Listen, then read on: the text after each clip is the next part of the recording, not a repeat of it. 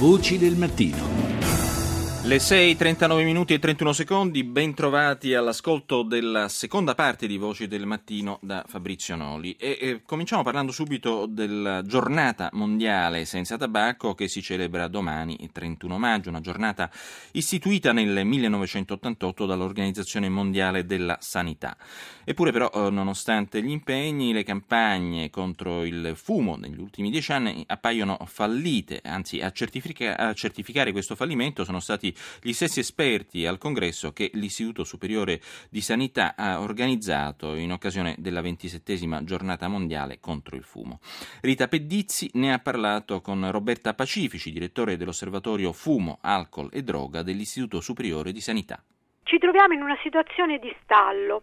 Abbiamo 10,9 milioni di fumatori e il numero sostanzialmente non cambia negli ultimi anni, rimane più o meno stabile la percentuale che è intorno al 20 21% della popolazione adulta che rimane fumatore, con eh, non più importanti variazioni tra la percentuale di donne e uomini che fumano e eh, sostanzialmente poiché l'età di questa popolazione sta rimanendo costante negli anni, significa che tante persone giovani iniziano a fumare, quante persone ormai adulte poi smettono di fumare oppure muoiono per le patologie fumocorrelate. E alla fine l'interpretazione di questi dati è che purtroppo tutte le azioni che abbiamo fatto di prevenzione nei giovani, di aiuto di cessazione negli adulti sono state abbastanza inefficaci. E quale sarebbe un'azione efficace? Ci sono due azioni che sono ritenute le più efficaci e ce lo dice l'Organizzazione Mondiale della Sanità. L'aumento significativo del prezzo delle sigarette perché questa è la prima diciamo, azione più importante che si può fare per disincentivare i giovani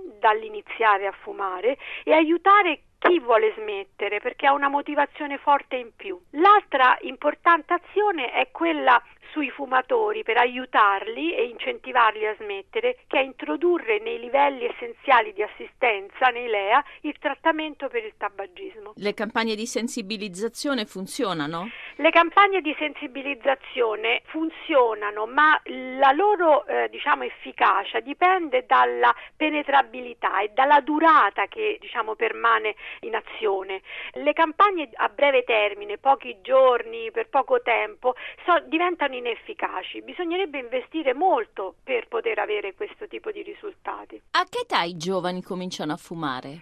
Si inizia a fumare mediamente ai 18 anni, con un gap però tra maschi e femmine, perché le donne iniziano a fumare un paio di anni più tardi. E gli atleti? Uno studio recente che è stato svolto per la Commissione di vigilanza sul doping ci ha permesso di vedere quanti eh, atleti fumano e purtroppo abbiamo avuto questa scoperta che non ci aspettavamo che eh, fumano circa l'11%. Certo una percentuale inferiore a quella della popolazione generale che abbiamo detto che è intorno al 21%, ma è comunque una percentuale troppo elevata se si pensa che questa dovrebbe essere una popolazione eh, diciamo con stili di vita eh, particolarmente salubri. E il dato interessante è che di questo 11% poi di fumatori la maggior parte, oltre il 70%, fuma anche durante l'evento sportivo, per esempio nell'intervallo di una partita e in alcuni sport la prevalenza di fumatori è anche più alta rispetto ad altre. Nel calcio, per esempio, la prevalenza di fumatori di questo studio arriva anche al 30%. Nel calcio è più alto fumatori. il numero di fumatori. Un altro sport? Al secondo posto abbiamo la scherma e poi gli sport acquatici. Questo è uno studio che è stato fatto su circa 1500 atleti che venivano controllati per la legge 376-2000 sul doping